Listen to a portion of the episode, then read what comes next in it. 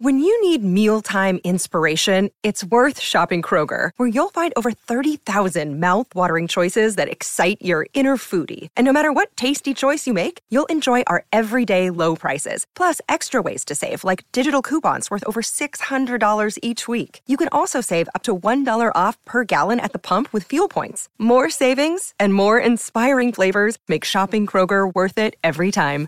Kroger, fresh for everyone. Fuel restrictions apply. Good risings. I'm Marie Burns Holzer, and this is Spoonful of Spirituality. All week, we've been talking about love and the different ways it shows up in our lives. And today, we're going to talk about the loftiest and most virtuous kind of love. In Sanskrit, the language of most Hindu and Buddhist texts, there are two separate ideas of this big, lofty, universal love the words metta and karuna. Metta is the wish for all beings to be happy. This is often translated into English as loving kindness.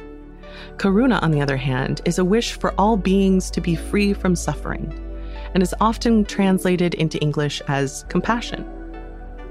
In Chinese philosophies, Ren is a type of love, and Confucian virtue, which translates in English as co humanity or humaneness or humanness.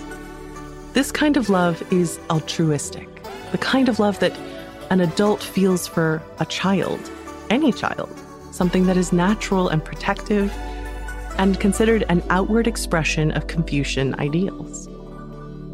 The ancient Greeks, coming back to them, called this big universal kind of love agape. Christians later took this ancient Greek word as part of their doctrine to describe the highest form of love unconditional love. It is something that Christians are supposed to strive for, both between themselves and God and between humans. Given that this kind of love is something that so many cultures and spiritual practices have tried to define, we know it exists, at least in theory, and that is an integrally important thing to us somehow. But it also is very confusing in English, which is currently one of the global languages, that there's only one word to describe all of these kinds of love. How do you know when we say all you need is love that we're referring to only one love or all these different kinds? Or what if we're only referring to the universal kind of love when you say all you need is love?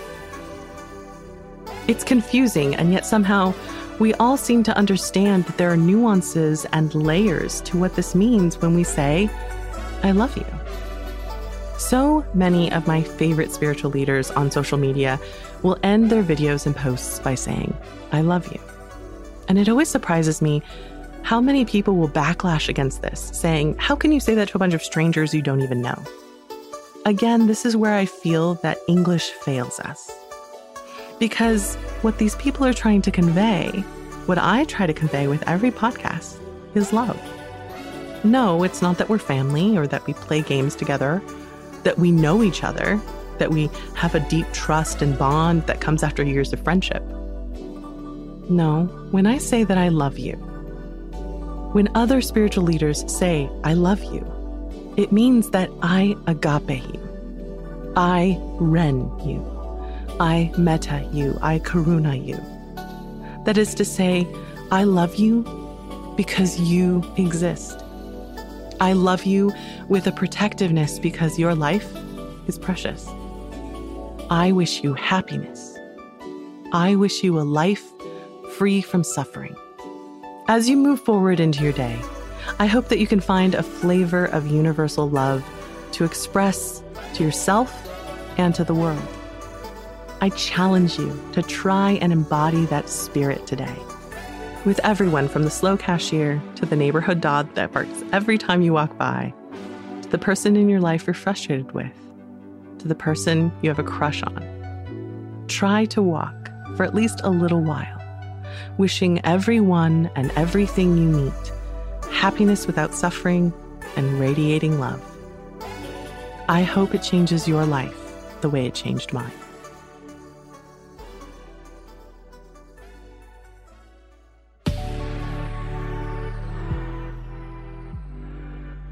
I'm Marie Burns Holzer, and you can find me at Marie Burns Holzer on Instagram and TikTok. Thank you so much for listening to Good Risings today. If you enjoyed this podcast, please let us know by leaving a review. We love hearing from you. Now go be excellent to yourself and to each other. We have some exciting news. You can now search more than 700 Good Risings episodes on the new Fathom.fm app, the podcast player from the future. Now go to fathom.fm slash good risings to ask questions and hear answers directly from the Good Risings podcast. Good Risings is presented by Cavalry Audio.